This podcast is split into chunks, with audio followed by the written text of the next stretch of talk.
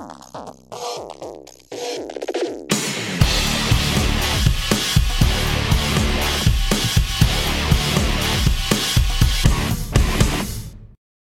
Fener Podcast'a hoş geldiniz. Bu akşam yine Yiğit Yılmaz'ın yokluğunda moderatörlük görevi Batuhan'ın satışıyla bana yapıştı. Ee, Yiğit'in boşluğunda moderatörlük görevini ben devraldım. Batuhan'la bu akşam kayıt yapacağız. Yiğit inşallah önümüzdeki maçlarda kadroya dahil olacak. Batuhan'cığım hoş geldin. Hoş bulduk abi. Ben de Erol Bulut gibi topu bırakan bir evet, anlayışa sahibim. Yani. Arada orada filan falan. Abi harika yaptın filan. Olağanüstüydün geçen hafta. Ben o işleyen düzeni bozmak istemedim. Tabii. Ben de yedim. yedim yani. Bir şey ee, moderatör olmanın sorumluluğuyla hemen Fenerbahçe kadrosuyla maça başlıyor. Yani programa başlıyor, maça başlıyorum. Ee, kalede Altay Bayındır, Nazım Sanrare, Serdar Atilla, Caner Erkin, Luis Gustavo, Ozan Tufan, Ener Valencia, Pertras, Tiam ve Samat da dizilişiyle sahaya çıktı. İlk 11'de hiçbir sürpriz yoktu. Geçen haftalarda kazanan 11'e e, Atilla Salay geçen hafta girmişti.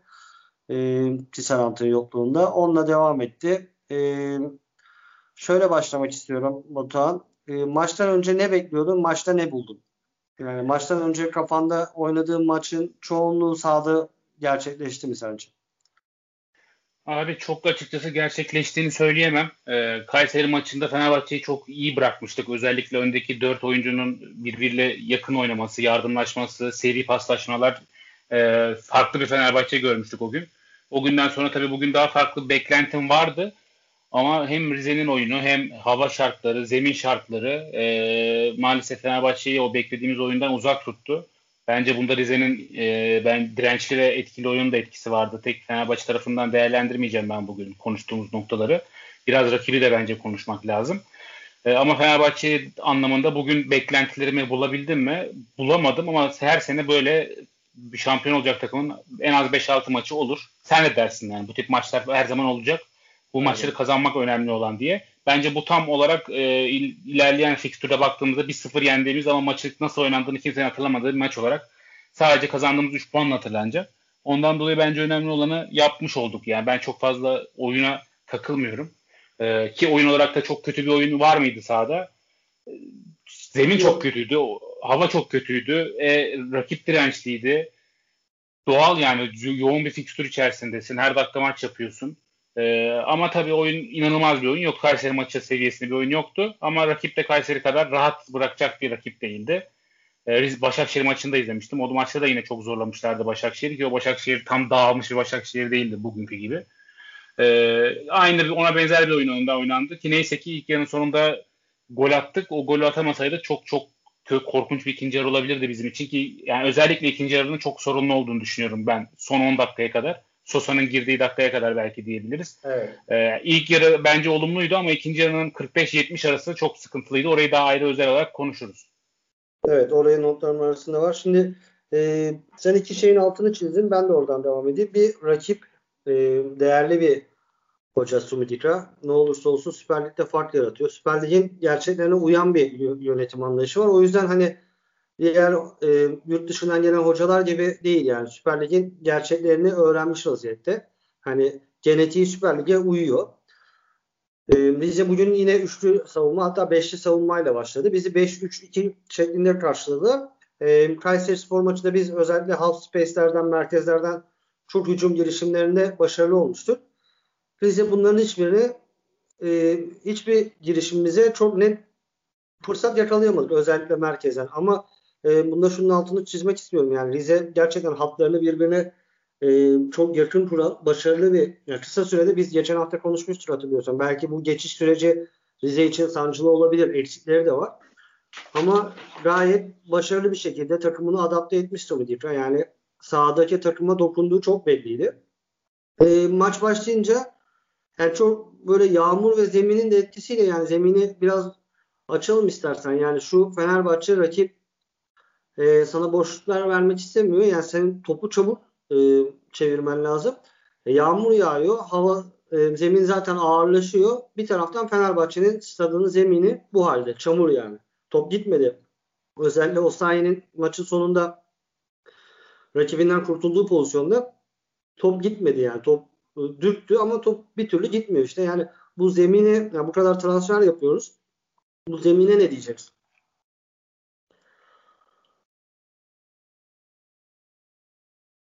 Abi e, sesimi şey yapmışım ya yanlışlıkla kapatmışım. Kendi kendime evet. konuşuyorum. Ben ya zemin abi e, aynen aynen. Zemin abi kötüydü.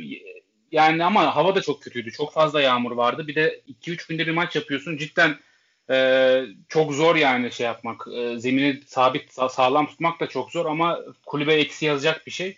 En azından Fenerbahçe gibi bir takımın zeminine çok yüksek yatırımı yapması gerekiyor. Çok büyük handikap yarattı bugün. Yani yağmur yağması zeminin ağırlaştırmasına tabii ki de olanak sağlayabilir ama balçığa dönüşmesini dönüşmemeli yani balçıkta olmamalı.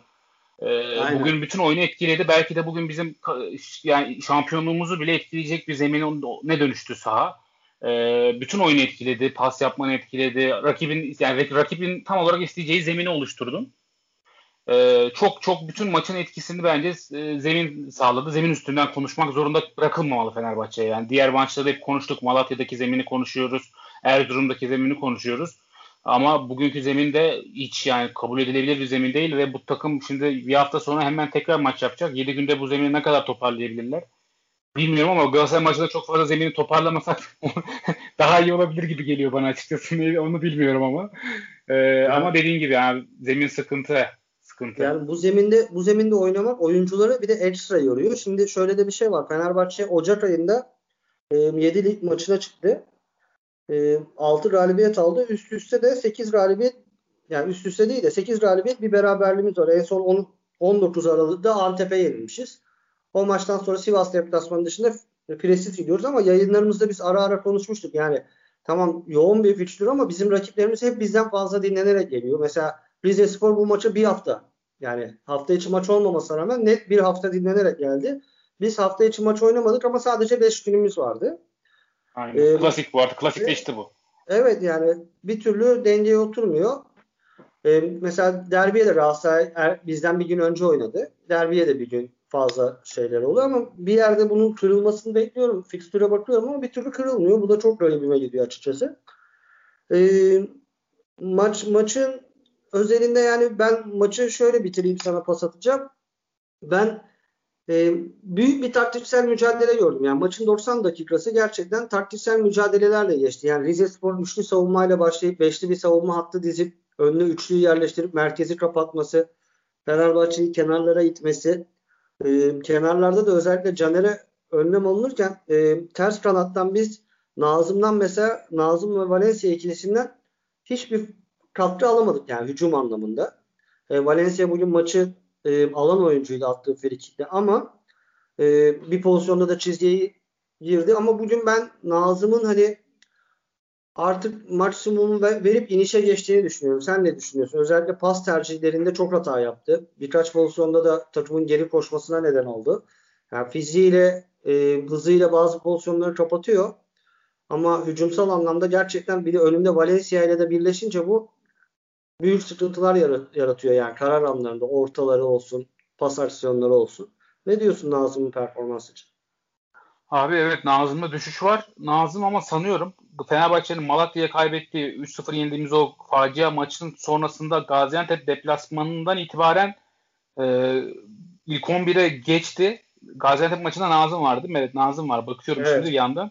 Yani Gaziantep maçından itibaren bugüne kadar tüm maçlarda sanıyorum 90 dakika oynadı. Her maçı. Ya aralıksız. Evet. Belki çıkmıştır bazı maçlarda 85'te Yok, falan hatırlamıyorum. Yok oynayan tek oyuncu. Gustavo da Ya abi yani insan olan düşer. Ya olabilecek bir şey değil bu. Bu mantıklı bir şey de değil. Yani 2-3 günde bir maç yapıyorsun ve arada kupa maçında da Nazım oynadı. Evet. Yani nasıl nasıl abi düşünecek performans temposu? Mümkün mü bu yani? Mümkün değil. Ki bugün Yağmur'da yine ben beklediğimden iyi defansif katkı verdi. Evet birkaç defa çok net açık verdi. Hatta ilk yarıda bir pozisyonda rakip ters kanattan pas atamadı. Nazım gelemedi mesela. Koşup gelemedi. Pozisyona yetişemedi. Aynen Bomboş. o pozisyon çok kritikti. Geç, geçiremedi. Aynen geçiremedi. Görmüşsün sen de. Ee, yani bunları yaşıyor çünkü çok kötü durumda. E şimdi Gökhan nerede ben bilmiyorum. Her Gökhan haftalardır, iki aydır falan sakat. Ve yani e, e, Hatay maçı, Galatasaray maçı üst üste bu iki maçta bu çocuk her dakika 90 dakika nasıl oynayacak? Şeye de çok komik. Gelmeden önce Nazım Fenerbahçe'de yeteri kadar süre bulamayacağını düşündüğü için Beşiktaş'a tercih edilebilir gibi durumdayken bize geldi. Şimdi oturtamıyoruz. Nazım oturamıyor yani. Kenara gelemiyor. Yani evet çok ciddi bir problem var. Galatasaray'ın sağ bek probleminden bahsediliyor sürekli. Mesela onlar Yedlin'i transfer ettiler. Çok iyi transfer bence. Yani bizim de açıkçası sağ bekimiz varmış gibi duruyor ama bu çocuk tek başına bütün maçları mı oynayacak? Çok büyük sıkıntı yaratacak. Gökhan'ın bir an önce dönmesi lazım. Yani en azından bu tip maçları idareten oynayabilecek, Nazım'ı dinlendirecek seviyede durması gerekiyor. Ee, onun dışında abi e, Valencia'da dediğim gibi bugün iyi değildi. Açıkçası bugün yani Fenerbahçe zaten çok iyi olan oyuncu yoktu da Rize dedi Rize çok sıkıştırdı. Yani Rize çok yakın oynadı. Çok 4-4-2 gibi dizilip e, 8'li bloğu muazzam yani arkada kapattıkları için alan bulmakta çok zorlandık ki bizim her zaman yaşadığımız problemler bu.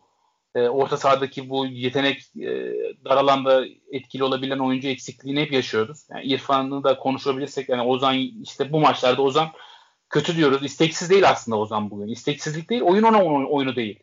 Yani bu rakibe karşı evet. Ozan'ın çok fazla bir şey yapma ihtimali yok abi. Yok yani. Toptan o da kaçıyor. Çünkü topu aldığında biliyor ki yakında adam var. Topu kaptırma ihtimali çok yüksek. O da toptan kaçıyor. E, o zaman da bizim orta sahada kısırlaşmamız ister istemez e, zorunluluk haline dönüşüyor. E, önde yani Pelkas yine hareketliydi. Yine bence bir tane çok net gol. Yani çok net pozisyonları çok acayip o kadar kötü vurarak kaçırdı ki yine. Enteresan yani orada çok rahat atabilirdi yine. Rakip biraz bozdu kabul ediyorum. Ama yine de bence atabileceği bir goldü onun yeteneğindeki bir oyuncunun. Gol vuruşlarında garip bir şanssızlığı var. Ama yine işte Perkas e, o bağlantıyı elinden geldiğince tek başına kurmaya çalıştı. Tiam bence çok kötüydü. Maçın en kötüsüydü bence Tiam. Evet. Ee, Samatta'yı beğeniyorum abi ben. Yani açıkçası çok kötü girdi. Ben de çok beğeniyorum Samat. Yere yani hava toplarını benim beklediğimden çok daha fazla alıyor. İkili mücadelelerde de beğeniyorum. Koşu da atıyor, top tutuyor, e, pas oyununa da giriyor. Yani bugün Fenerbahçe pozisyona giremediği için gol atamadığı üzerinden değerlendiremeyeceğim Samatta'yı ama bence sahanın en iyilerindendi.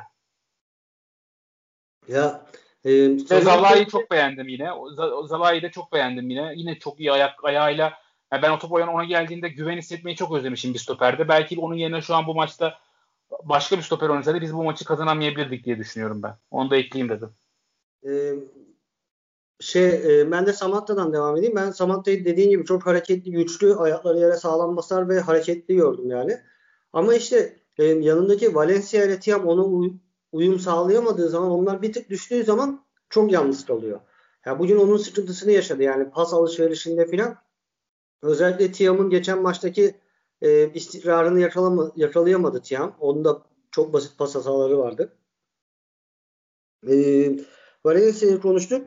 Bir de dediğin gibi e, Osayi'yi Osayi'ye de geleceğim. Şeye de ben e, belki Atilla'ya da şey yapayım. Hatırlarsan e, geçen programlarda yine konuşmuştuk.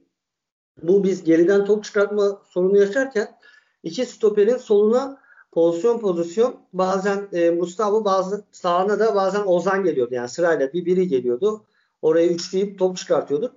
Şimdi Antep bu kadar kapanmışken biz alışkanlıkla bunları yapmaya çalıştık. Yani Atilla'nın Atilla Salahi'nin yanına e, Mustafa geldiğini gördük. Ben o pozisyonlarda ne gerek var dedim. Yani hiç gerek yok çünkü Atilla o kadar net çıkartıyor ki topu iki ayağıyla. Yani mesela Caner'e attığı bir pas vardı. E, soluyla adam kapatınca sağ, sağına çekti. Sağıyla ter, arkasından bıraktı adamı. Çok hoşuma gitti. Yani bayağı güven veriyor ve bizim savunmadan ve merkezden hücum etme zenginliğimizi oluşturdu. Yani bu Antep hatlar arasını çok kapattığı için bugün istediği kadar verimli olamadı ama e, o pasları her ihtiyaç duyulduğunda gösterdi. E, Tiam'a attığı uzun pas yine çok iyiydi. Tiam hatırlarsın göğsünü evet, aldı. Harikaydı. Ayakta kalamadı. Yani o direkt asiste gidecek bir goldü. Tiam eğer gününde olsaydı bence orada sıyrılırdı. Ee, Serdar'la da ben ikisinin arasındaki uyumu beğeniyorum yani. Şu an Tisserand biraz kenarda kalacak gibi geliyor. Ne diyorsun yani Serdar'la yakınlık, uzaklık, bağlantı gayet iyi anlaşıyorlar yani şu ana kadar. Aynen abi ama Serdar'ın devamlı sorunlarını biliyoruz. Aynen. Her an sakatlanabilir. Sakatlanmazsa kesinlikle Serdar Sızalai bence şu anda ideal ikili. Hem sertlik anlamında hem uyum anlamında. E, Fenerbahçe'nin en azından ikinci yarısının ideal ikilisi diyebilirim de güvenemiyorum Serdar Aziz'e. Ondan dolayı da ama evet. yani gönlüm en azından şuna özlemişim abi ben. Stoperde gönlüm rahat yani. Tisserand sakatlıktan döndüğü an en azından 3 tane senin rahatlıkla oynatabileceğin Ee, ki Sivas maçında Lemos da girdikten sonra herkes eleştirdi ama ben açıkçası beğenmiştim. O gün de söylemiştik. Belki golde evet. hatası vardı evet ama iyi bir maç çıkartmıştı bence oyuna girdikten sonra o zor zeminde. ısınmadan bir anda sahaya girdi. Ee, yani stoperlerimizden en azından ıı, Zalai'nin lüksüyle çok rahatladık ya. Gerçekten o çok önemli oldu bizim için. Bugün gol yemeden bitirmemiz bence başarı yani. Biz bizim klasik bu maçlarda biz ne oluyordu abi? Kötü bir stoperin oluyordu. Muhakkak o golü yiyordun. O golü yiyince sen bu maçı asla kazanamayacak. Ya sen de izlerken hissetmişsindir. Biz bu maçta gol yersek kazanamayız bu maçı. O his vardı bende. Ama o golü bugün yemedik. Hatta bir tane yedik de neyse ki faul oldu gitti. Orada da evet. bir tek hatası oydu herhalde Zalai'nin de maç boyunca yaptı. Topu tam dışarı çıkarma diye beklerken. Hı, aynen orada bir hata yaptı. Ee, onun dışında oyuncular üzerinden yani bakacak bakacak bir şey yok çok fazla. Caner Erkin'i evet, de çok beğenmedim. Yani. Oyuncu performansı iki takım açısından da vasatı aşamadı. Ama ben bunu Aynen. yani hocaların taktiksel mücadelesine bağlıyorum yani. Gerçekten yani çok net belli oldu ki 10. 15. dakikadan sonra golü atan maçı 1-0 kazanacak. Evet. Yani belki risk, risklerin alındığı bölümlerde Fenerbahçe 2'yi falan bulabilirdi. Ama işte e, şöyle devam edelim. Dana'nın kuyruğu yani Fenerbahçe için işlerin en kötü gittiği maçında bence kırılma anı 45-60 65 arası. Yani çok evet bence tek sıkıntılı problem. kayboldu sahada. Yani bir anda ikinci yarıya başladıktan sonra Fenerbahçe kayboldu. Buna Pelkas'ın sakatlığı sakatlanıp çıkması herhalde o bölümde Pelkas çünkü hiç yoktu. Topu hiç alamadı. Ee, o biri bizi çok etkiledi herhalde. Öyle düşünüyorum. Yani Pelkas'ın sakatlığı bir pozisyondan ziyade bir 5-10 dakikalık süreç. Ben ona yordum ama Bu arada abi Erol Bulut'un açıklamasını Erol Bulut'un açıklamasına da baktım şimdi. Erol Bulut şey demiş. Pelkas'ın arka dairesinde sertlik oldu. O yüzden oyundan aldık. Şu an durumu iyi gözüküyor demiş.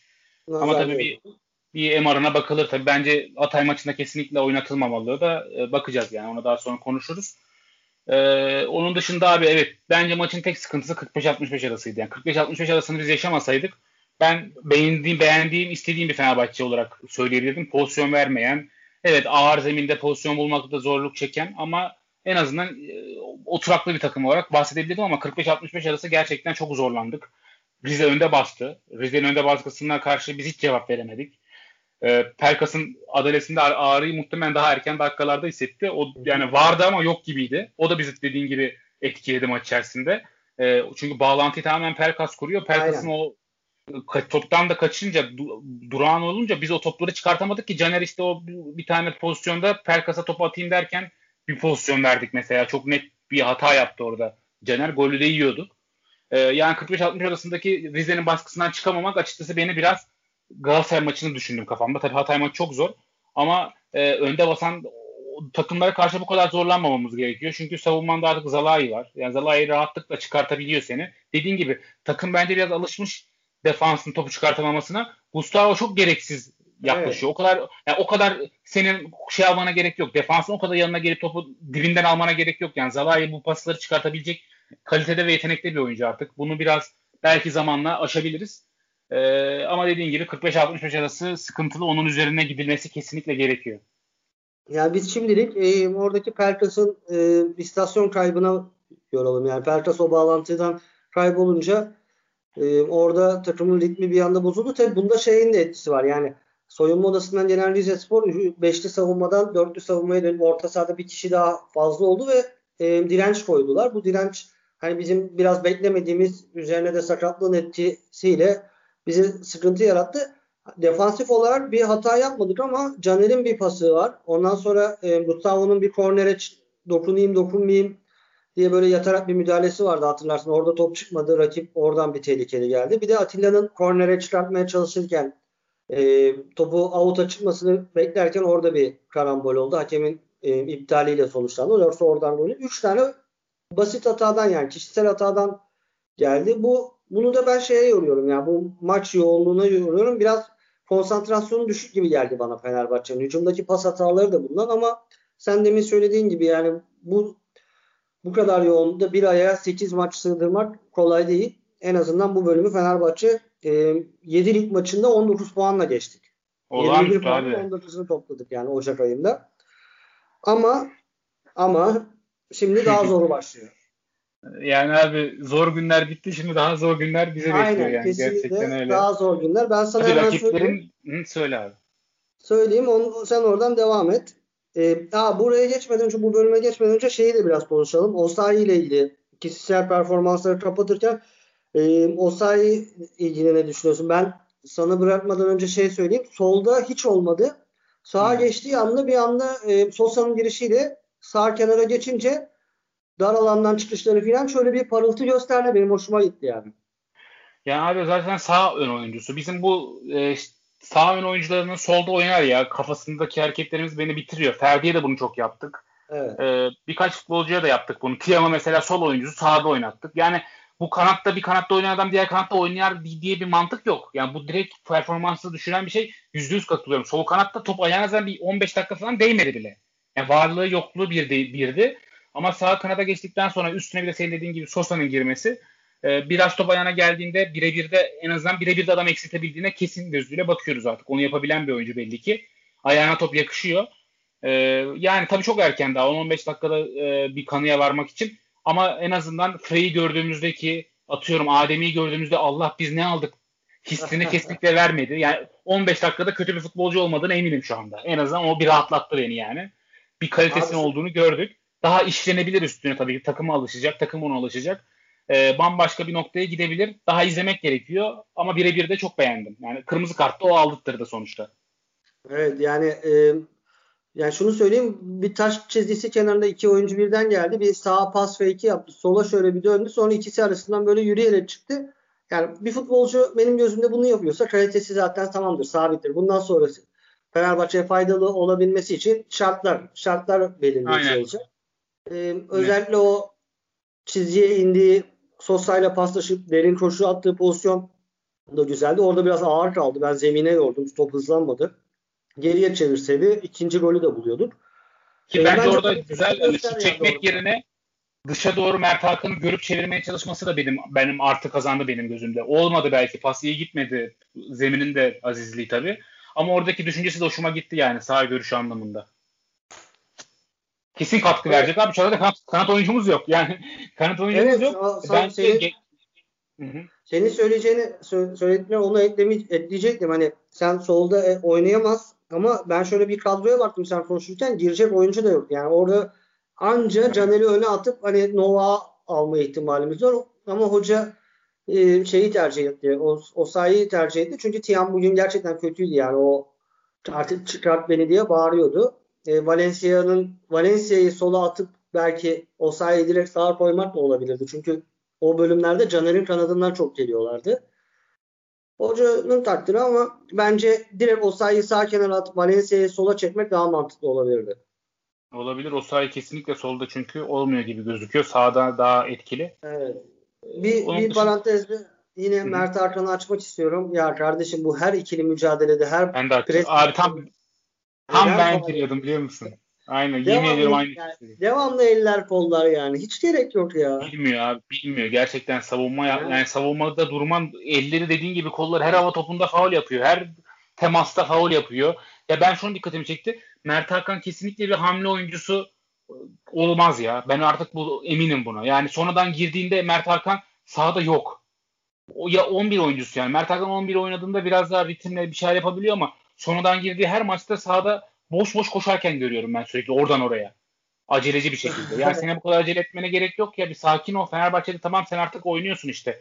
Yani o şey de bitti. Kaos da bitti artık. Sakin ol bir ya. Bir, bir rahat ol. Bu, bu kadar telaş, acele neden yani?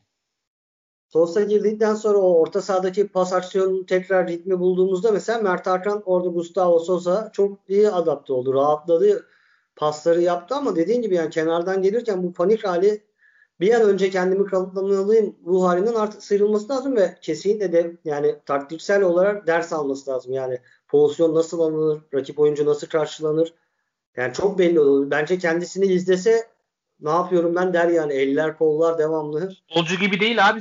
Futbolcu deme, demezsin yani evet. defanstaki hareketleriyle. Koşuşu bile öyle bir savruk elleri açık koşuyor ki ee, yani çok gerçekten dediğin gibi üzerine gidilmesi gerekip düzelmeyecek bir şey değil çünkü bu yani. Teknik, taktik yani bu bir yetenek değil. Bunu çok rahatlıkla düzeltebilirsin çalışırsan. Ee, maçla ilgili başka söyleyecek bir şey var mı? Benim yani bu konuştuğumuz bölümde oyuncu performanslarını elimizden geldiğince girdik. unuttuğumuz bir performans da yok şu an. E, maçla ilgili başta söylemek istediğim bir şey yoksa gelecek haftalara geçmek daha farklı. Çünkü bugün e, kazanmamamız kazanmamız gereken bir maçı zorlu şartlarda bence zorlu bir rakibe karşı zorlu bir zeminde kazandık. Ben memnunum 3 puandan. Oyun bu şartlar altında beni de beni tatmin etti. Yeterli görüyorum. Önümüzdeki haftalara geçmeden önce senin 90 dakika ile ilgili son bir yorumunu aldım. Öyle devam edelim. Ben de memnunum açıkçası. Önemli olan bugün 3 puandı. Başka hiçbir şeyle ilgilenmiyordum ben. Çünkü çok zor bir fikstüre giriyoruz. Bugünkü herhangi bir kayıp yani bizi çok çok zor duruma sokardı. Yani o Hatay ve Galatasaray dönemine hata yaparak girseydik çok büyük sıkıntı yaşardık. Çünkü bir seriyle geldik ama geldiğimiz serinin sonuna baktığımızda Beşiktaş'ın biz hala 2 puan gerisindeyiz. Beş Galatasaray'da yarın bizim yarın da derbi var. Derbi öncesi. Yarın da aynen e, Galatasaray Beşiktaş derbi maçını kazandığı için yani açamadık. Arada bir bize rahatlık bırakacak bir pozisyonda olmadığımız aşikar. Rize'de bir kayıp. Galatasaray maçına ben final maçı gibi çıkmak istemiyorum. Yani o gerginlik ama hala o ihtimal var çünkü Beşiktaş inanılmaz gidiyor. Yani seride hiç kayıp yaşamıyorlar. Ee, yani, hala çok büyük bir risk altındayız Beşiktaş anlamında. Beşiktaş önündeki 3 maçını bir kazansa e, yani Fenerbahçe'nin iki takılması falan farkı bir yana bir bakmışsın 8'e olabilir. Bu risk maalesef var. E, maç içinde dediğin gibi çok fazla üzerine daha fazla konuşacak bir şey yok. İki takımın birbiriyle tamamıyla eşleşebildiği dengeli bir maç oldu. Bazen de bu maçlar yaşanıyor. Zemin de buna izin verdi maçın dengelenmesine. E, sonunda kazandık. E, Hatay ve Galatasaray maçlarını biraz daha konuşmak bence de daha mantıklı. Ee, şimdi sen konuşurken puan tablosunu önüme açtım. Maç fazlasıyla 45 puanla lideriz. Beşiktaş yarın Trabzonspor'la oynuyor. Ee, bu Trabzonspor için tamam mı devam mı maçı? Yani şampiyonluk yarışına Trabzonspor çünkü Bakasetas transferiyle de bence e, orta sahaya adının genç bir oyuncu da almışlardı. Eksiklerini, defolarını bence evet. kapattı gibi. Yani Bakasetas onların ihtiyacı olan bir adamdı. E, Siopis, e, ondan sonra Envakame arkalarında Bakasetas, Ekuban hücum hattını gerçekten te- tehlikeli bir hücum hattı. Yani ligdeki her takımı her sahada skor olarak mağlup edebilecek bir hücum hattı kurdular bence. Onlar için de Beşiktaş maçı yani bu yarışın içinde ben de varım diyebilme maçı. Orada birisi yani eğer Beşiktaş kaybederse Beşiktaş için bir sıkıntı olacağını düşünmüyorum ama Trabzon'un herhangi bir puan kaybında bunun altından kalkması artık çok zor olacak. Çünkü e, 33 puandalar. Bir 33 puandalar. E, bizim 12 puan gerimizdeler. Sen ne düşünüyorsun bu derbiyle ilgili? Ona da kısaca değinelim. Yani kupa maçı keşke arada oynanmasaydı Trabzonspor. Bence Trabzon açısından tabii söylüyorum bunu. Ee, bir handikap eksi yazacaktır Trabzon hanesine. Ee, biraz yorgunluk olacaktır. Beşiktaş'ın ben kazanacağını düşünüyorum. Trabzonspor kazanarak geliyor evet ama oynadığı oyun beni çok fazla tatmin etmiyor. Pozisyon bulmakta zorluk çekiyorlar. Sürekli 1-0, 1-0 falan gidiyor maçları. Yani Beşiktaş e, domine edebilir maçı. Trabzonspor maçı 0-0 götürebilirse götürdüğü her dakika art, tabii ki de artı yazacaktır onun hanesine. Ama ben Beşiktaş'ın dinlenerek gelecek. Bir sürede de maç yapmıyor. Gösteri maçında çok kötü görünmüştü Beşiktaş. O yorgunluk belirtisiydi bari şekilde ama bir onlarda bir, bir haftalık ara iyi gelecektir. Önde baskıyla Trabzonspor'u bunaltabilirler. Yani Trabzon katır savunma yapacak bence maç boyunca. Hmm, gol yerlerse zor yani. Dönüşleri çok zor. Trabzonspor'un 0-0 oyununu oynayabilmesi gerekiyor. Bakalım yani izleyeceğiz ne olacağını ama Abdullah Avcı herhalde sabah akşam şu an bu maçtan ben nasıl çıkarım diye düşünüyordur. Sonuçta onun yerine gelen bir hocaya karşı şu anda evet. Trabzon'la sahaya çıkacak. Onun, onun için de önemli bir maç. Önemli olacak. Ya ben, Dediği ben, gibi abi Bakasetas da geldi. Yani Trabzon'da yense cidden yarışın içinde neden olmayayım diyecektir, düşünecektir bunu. Düşünmek de istiyordur. Bence burada maçın sonucuna direkt etki edecek şey Bakasetas'ın sahaya çıkıp çıkamayacağı yani transfer oldu. Kaliteyi belirler. Bence çıkmalı Hı. direkt. O şeyi alabildiler mi? Lisansı çıktı mı acaba? O çıktı abi çıktı. Her şey hazırmış. Kadroda ya kesinlikle yani bence, 18 kişilik kadroda %100 var. Direkt 11'e yazılması gerekiyor. Trabzonspor'un bu maçtan puan veya puanlar alabilmesi için Bakasetas yani Beşiktaş'ın o baskısında da top kullanabilen adam Aynen. çok önemli. Yani ee, Berat, Flavio, Bakasetas üçlüsünü yaptığı an kalite anlamında Beşiktaş'tan geri Aynen. kalmazlar. Yani onu söyleyeyim. Aynen. Ee, bir de Beşiktaş biliyorsun yani kapatmadan önce onu da söyleyeyim. Beşiktaş baskın oyunu listeleri alan bir oyun ve orada top tutabilen Envakame ve derin koşuları ve çok da etkili olan Ekuban'ı var yani. Aynen öyle. Ee, enteresan maç olacak abi. bence de enteresan maç olacak. Ee, ben Fenerbahçe gözünden Trabzonspor'un kazanmasını tercih ederim. Bir de şunu da ekleyeyim ben bu 3 günde maç olayına alıştıktan sonra Trabzonspor'un kupa maçını bence şey olarak görüyorum ya. Trabzonspor'u daha avantajlı görüyorum. Çünkü ben bugün de sezdim. Bir, yani hatırlıyorsan bir o Ozan Tufan mesela o bir hafta oynamadı kötü dönüştü. Yani o ritim kayboluyor gibi geliyor bana. Çünkü oyuncular alışık olmadıkları bir maç temposuna girince antrenman olayına dönünce biraz kendilerini seriyorlar gibi geliyor. Ama yarın sahada belli olacak bunun artıları eksileri. Ee, evet şimdi Fenerbahçe'ye dönelim. Sayıyorum. Hatay deplasman, Galatasaray içeride, Karagümrük deplasman, e, Göztepe içeride, peşinden de Trabzonspor deplasman. 5 maç üst üste, 3'ü deplasman. Evet abi çok zor maçlar. Zor bir döneme giriyoruz. Yani biraz nispeten rahat bir fikstürümüz olacak dediğimiz yerdeki maçları neyse ki kazandık bu sefer. Ee, ben sana bas bas iki, gün, iki, iki programda tek söylediğim şey Kayseri Rize 6, Kayseri Rize 6 sokakta böyle geziyordum ben günlerdir. Ee, neyse ki Kayseri Rize'den 6 puan aldık. Ee, şu anda en azından özgüvenimiz iyi bir şekilde bu zorlu fikstüre gireceğiz. Ama yani bilmiyorum. Zor maçlar olacak abi. Hatay maçı da çok zor. Hatay bugün Başakşehir maçını da izlediysen gerçi işsiz içteysen zor, baktın mı bilmiyorum. Ama Hatay tehlikeli bir takım. Ön tarafı çok sıkıntılı yani. Siyahi oyuncularıyla Traore'ler, bu Mupenzalar falan e, bize ciddi anlamda zorluk çıkartabilecek bir oyun yapısına sahipler. E, zor maç olacak diye bir şey okudum ama maçta Abi yani bir, maçı tamamladı ama 3 gün sonra maçta abi, belki olmayabilir. Evet bir ufak sakatlık göründü ama bilmiyorum tabii son durumunu. Stoperlerinin olmaması çok iyi bence olacak. Sarı kart sınırındaydı. Ee, pardon sağ açıkları Akintola. Akintola'nın olmaması önemli. Akintola iyi bir oyuncu çünkü. Yani hızlıydı. Evet. Bize çok kanatta ters gelebilecek bir oyuncuydu. Bence önemli bizim, bir Bizim zaaf gösterdiğimiz yerde oynuyor. Aynen. Aynen öyle. Ee, ya çok zor maç. Bir salı günü 4'te. Ama onlar için de çok zor maç olacak. Ee, umarım 0-0 yine götürüp kazanabiliriz. Kazanırsak Galatasaray maçına müthiş bir rahatlıkla çıkarız açıkçası. Ee, bakalım ne olacak göreceğiz Şimdi ama son, zor maç. Yani maç zor. Son iki maçtır da topla oynama oranımız %60'ların üzerinde. Bugün de %65'e yakındı. Ee, Hatay maçı da böyle bir oyun olacak. Ee, Hatay'ın topu bize bırakacağı garanti sen yine 0-0'ı oynama düşüncesindesin galiba Hatay karşısında da. Abi bangır bangır önde baskıyla falan oynayacağımız son takım Hatay. Yani bunu söyleyeyim. Fenerbahçe'den bu o maçta bekliyorlarsa ki böyle acayip dominasyon bir oyun. Yani o oyunu oynayabiliriz. Oynarsak ama Hatay'ın ekmeğine yağ sürmüş oluruz. Yani bizim kesinlikle uzun topları bol bol kullandığımız, çok fazla e, ön alanda baskı yapmadığımız, beklerin kesinlikle çıkmaması gerek. Caner'in mesela Alanya maçındaki gibi bence radikal şekilde bekle savunmada durması gerekiyor. Aynı şekilde Nazım'ın da zaten temposunu hafif hafif kaybeden bir Nazım'ın kendini çok fazla zorlamaması kesinlikle savunma odaklı olması lazım. Çünkü Hatay'ın o tarafı falan gerçekten çok tehlikeli. Yani öyle şakaya gelecek değil. Bu Penza, Traore, Akintola, önde Diouf ya bu dört gerçekten tehlikeli bir dörtlü. Arkada da Ruben Ribeiro'su falan ya iyi bir takım Hatay. Ama evlerinde Malatya maçları vardı mesela. Ben o maça da biraz böyle bakmıştım. Malatya yenmişti e, 2-1. O gün de Malatya topu bırakmıştı. Sıkıcı bir maçtı. E, bizim de bugün o maçta yani Fenerbahçe taraftarının çok hoşuna gitmeyecek şekilde sıkıcı bir maç oynayıp kazanmaya çalışmamız gerekiyor. Çok fazla maça hükmetmeye çalışırsak e, çok fazla pozisyon verebiliriz. Yani bu maçın analizini yaparken e, Hatay Beşiktaş maçını bir daha gözden geçirmek gerekir. O gün mesela Beşiktaş e, dominant bir oyun oynamıştı ama Hatay e, eline geçen fırsatları değerlendiremedi yani. Maçı Evet abi atabilirdi. Aynen.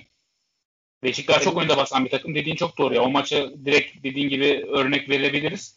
Yani biz, çok biz daha derin, derinli oynamamız gerekiyor. Kesinlikle ee, ben öyle düşünüyorum.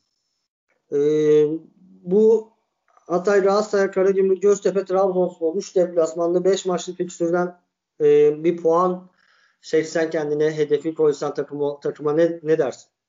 Abi şöyle Beşiktaş'ın işte dediğim gibi iyi gitmesi daha demin de söylüyorum çok sıkıntı. Yani mesela atıyorum biz Hatay'la berabere kaldık. Galatasaray'la berabere kaldık. Yani Hı. farazi konuşuyorum. Biz 4 puan burada bir kaybetsek Beşiktaş 6 puan bir yapsa e, sen direkt Beşiktaş'la arandaki puan farkı bir anda 7'lerin 8'lerin noktasına geliyor ve sonraki fikstürdeki hata yapma ihtimali sıfıra düşüyor. Ya Beşiktaş biraz puan... sayayım mı sana? Hı hı. Beşiktaş'ın yarın Trabzonspor maçından sonraki 5 maçlık fikstürü Antalya deplasman, Konya içeride, Gençler Birliği deplasman, Denizli içeride, Yeni Malatya deplasman. Ne diyeyim abi ben şimdi? Baya baya kolay bir fikstür yani. Sen şimdi bu 5 maçtan 15 puan yaptı diyelim Beşiktaş. Sen ne dersin? Fenerbahçe bu 5 maçtan bana desen ki ben e, 10 puan alsak üzülmem diyeceğim. Ama Beşiktaş 15 yaptığı an sen 10 aldığında geçmiş olsun oluyor. Evet. Yani bir hafta içinde Beşiktaş, üçünde Antalya deplasmanı, sonra Konya ile içeride oynayacak. Bence bu Antalya e, maçların, ben Antalya maçından umutlanırım. Antalya maçı çünkü Beşiktaş'a ters gelebilir Ersun Yanal'ın oyunu. Yani biraz kendimizi bıraktık, rakibimizi konuşuyoruz gibi ama bence e, Galatasaray'da transferler yaptı. Ama Beşiktaş'ın form durumu beni endişelendiriyor açıkçası. Yani şu bir haftalık fikstür Trabzon, Antalya, Konya üçgeni Beşiktaş'ın puan kaybetmeden çıkarsa gerçekten bizim hata yapma lüksümüz olmuyor. Yani kalmıyor bize. Bu 5 maçta neredeyse 15 yani 12 puan 13 puan bile sıkıntı yaratabilir diye düşünüyorum. O yüzden bakalım.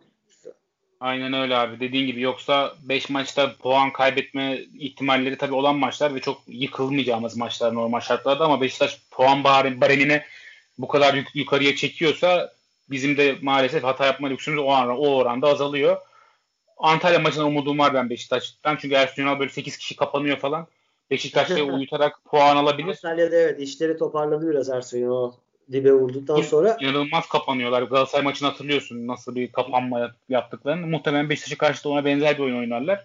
Trabzon maçta çok kritik ya Beşiktaş'ın kesin puan kaybı yapması lazım. Galatasaray'ı konuşmuyorum. Galatasaray'da dediğin gibi transferler yaptı. E, iyiye gittiği çok bariz. Onlar da iki tane çok kritik deplasman üst üste kazandılar. Ee, Galatasaray'ın fikstürünü de sayayım mı sana? Evet abi. Galatasaray'da e, gerçi onlar da zorlu bir dönemece gidiyor bence. Çünkü Başakşehir bugün hani dibe vurdu yani açıkçası ve haftaya Aykut Kocaman'la sahaya çıkacaklar. İlk maçları Galatasaray'la. Ee, peşinden Galatasaray Kadıköy'e geliyor. Ardından Kasımpaşa ile içeride Alanya Alanya ile oynuyorlar ve ondan sonra Erzurum'la içeride oynayacaklar. Yani Galatasaray'ı şöyle söyleyeyim. Başakşehir, Fenerbahçe, Kasımpaşa, Alanya ile zorlu bence dört zorlu ekip. Yani burada Kasımpaşa'yı Kasımpaşa çok ters bir takım yani hangi gününe göre gerçekten her takıma sorun çıkartabiliyor ama bazen sahaya hiç gelmiyorlar. Aynen. Yani Galatasaray'ın da zorlu bir fikstürü var. Zor bir Burada fikstür bence abi. ligin kaderini Beşiktaş'ın ve Beşiktaş'ı Beşiktaş'ın bu kolay fikstüründe rakiplerinin yapacağı puan kayıpları belli edecek. Yani şu 5 maçlık performanstan kim hatası çıkarsa Beşiktaş'ta sonuna kadar gidecek diye düşünüyorum ben. Sen ne diyorsun? Katılıyorum abi.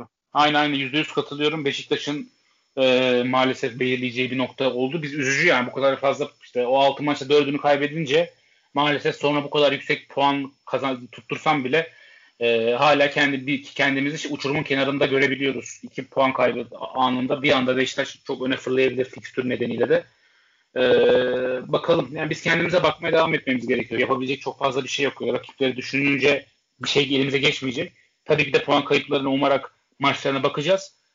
Ee, ama kendi işimize bakmamız gerekiyor. Kendi maçlarımıza odaklanmamız gerekiyor. Çok zor bir noktadan iyi puanları toplayarak çıktık. Şimdi biraz daha nispeten zor fikstüre giriyoruz. İki maçlık kolay fikstür gibi görünen yeri atlattık. Erzurum, Ankara gücü, Kayseri, Rize'de hata yapmamamız çok önemliydi. Şimdi kademeyi bir tık daha yukarı çekmemiz gerekiyor. Hatayla başlayacak o zaman salı günü 4'te. Umarım kazanırız ve Galatasaray derbisine çok daha özgüvenli ve rahat şekilde gideriz. Aynen katılıyorum. Yani Hatay Hatay deplasmanında alınacak 3 puan gerçekten çok kıymetli. Çünkü e, bu, böyle başlayınca hata payı e, imkanımız olacak. E, rakiplerimizin durumuna ya. göre. Bir derbi öncesi olması bizim derbi öncesi maçlarımızda puan kayıpları meşhurdur Galatasaray maçları öncesi. Yıllardır evet. olan bir şey. Ee, o da Galatasaray galibiyetlerini getirdi ama öyle olur yani. Aynen genelde öyle oldu. Bu sefer ben Hatay'ı yenelim sonra Galatasaray maçına bakalım diyorum. Sivas maçı gibi bir oyun olacak abi bence. Ben onu söyleyeyim. Böyle çok beğen Fenerbahçe hiç beğenmeyeceğiz. Çok sıkıcı bir maç olacak. Sonuçta şans belirleyecek. Yani benim maçla ilgili tahminim bu. Maç sonu konuşu. Umarım daha iyi bir futbolla iyi bir galibiyet alırız.